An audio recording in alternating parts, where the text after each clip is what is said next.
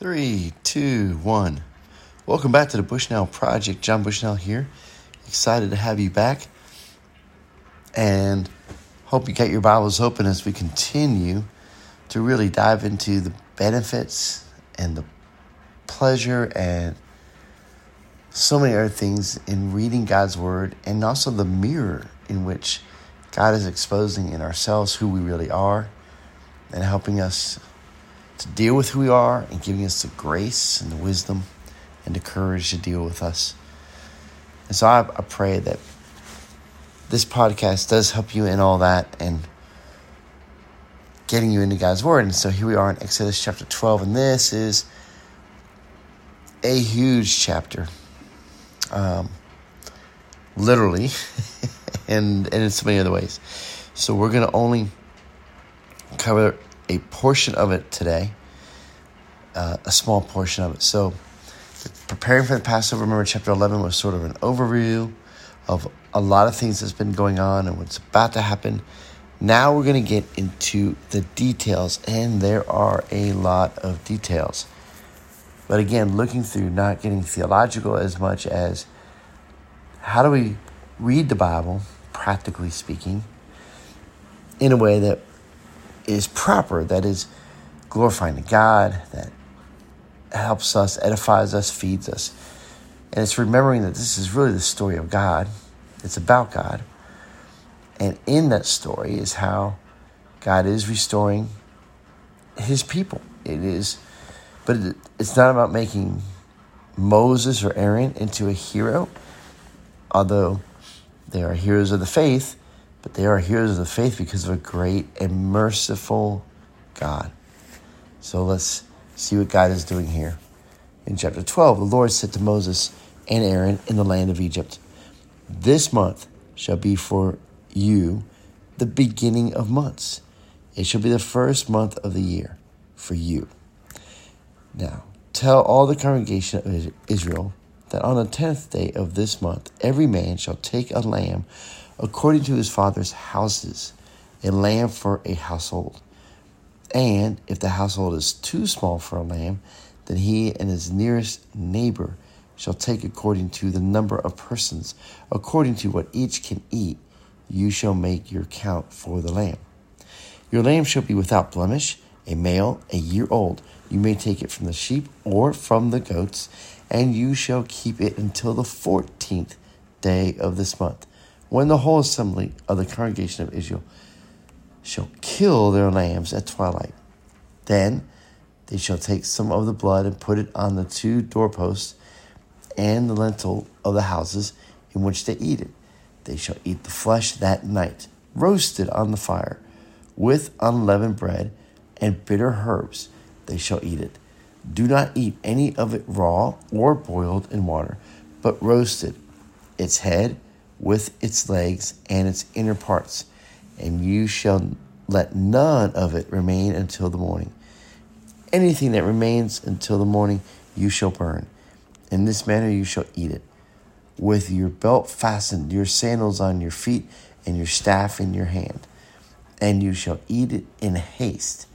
It is the Lord's Passover, for I will pass through the land of Egypt that night and I will strike all the firstborn in the land of Egypt, both man and beast, and all and on all the gods, little g, of Egypt, I will execute judgments.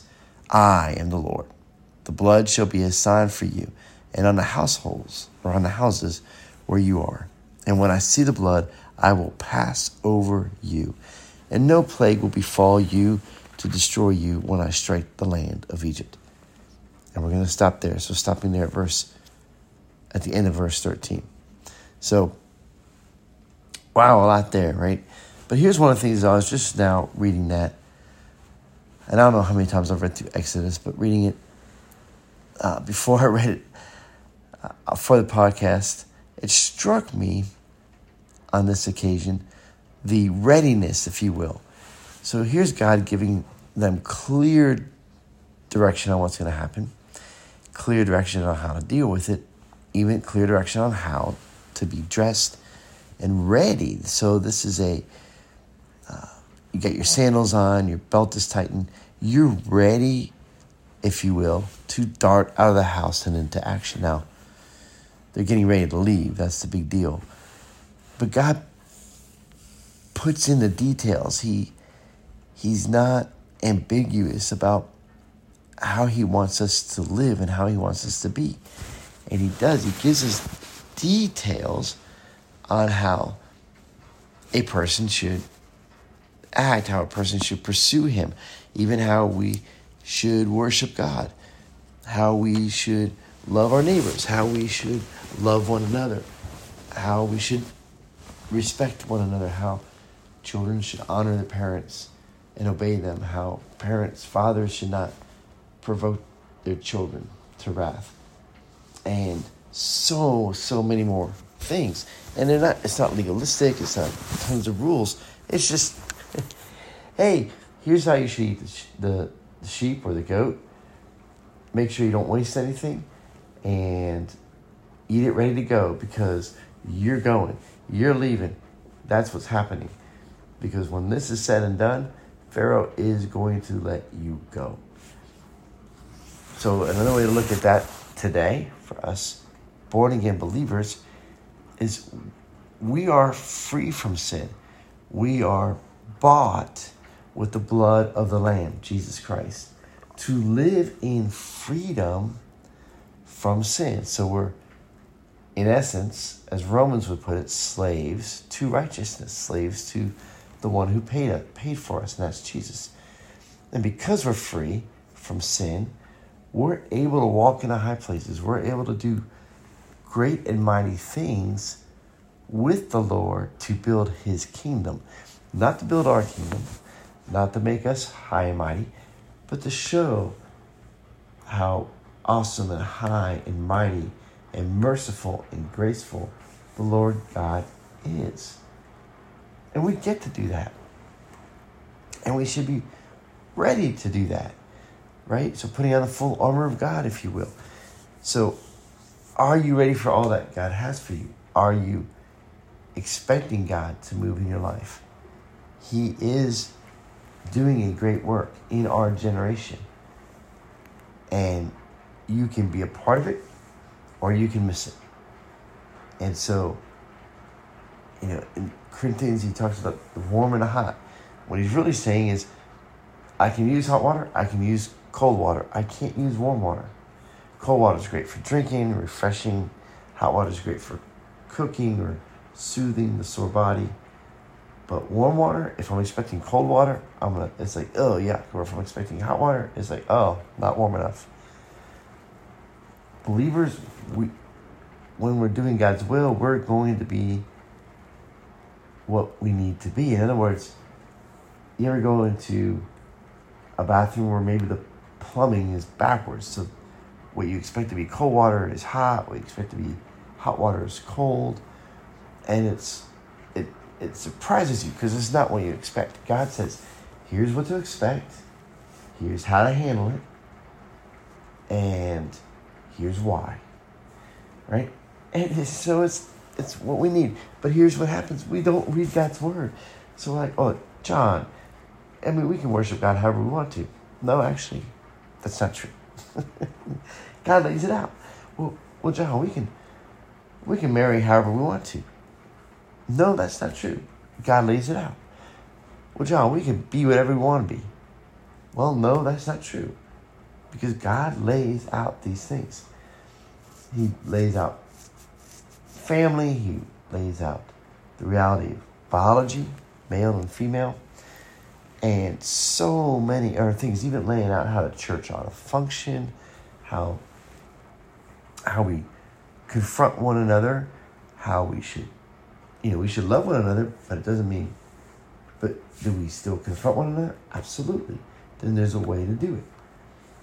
And and everything that we do, we should not violate the scriptures. Like we shouldn't violate things that say don't gossip. Well, I was doing church discipline. No, you were gossiping. Gossip is wrong. Well, we're supposed to do church discipline, right? Well, yes, but there's a way to do church discipline. There's a way to work out that is good for your muscles, good for your body, right? there's good food to eat. But when you eat bad food or you exercise incorrectly, then there's consequences. And sometimes you don't feel those consequences. If you're young enough, you can get away with a lot. You can probably eat things that you can't eat when you get older. You can do things with your body, exercising that you won't be able to do when you're older. Natural consequences. Well, there are spiritual and long term consequences to people when they are spiritually mature, spiritually blind, spiritually led astray. And so here we see in Exodus chapter 12, and just in the beginning here, just how super, super important it is that we pay attention to what God is telling us to do. And the only way, the only way that's going to happen is by us reading God's word, right? So just another example why we should be in God's word as we look at this. So I hope this is good for you. This is a long podcast. I'm sorry. I may have started preaching there. My apologies. Anyway, I hope that it was beneficial to you that you are reading God's word. And let me know if you have any comments. Again, I'm not really sure how all this works, but I have heard from a few of you, but not necessarily through the world of podcasts, but through Facebook or even talking to me to my face or calling me or texting me. So keep doing that. God bless you guys. Talk to you soon.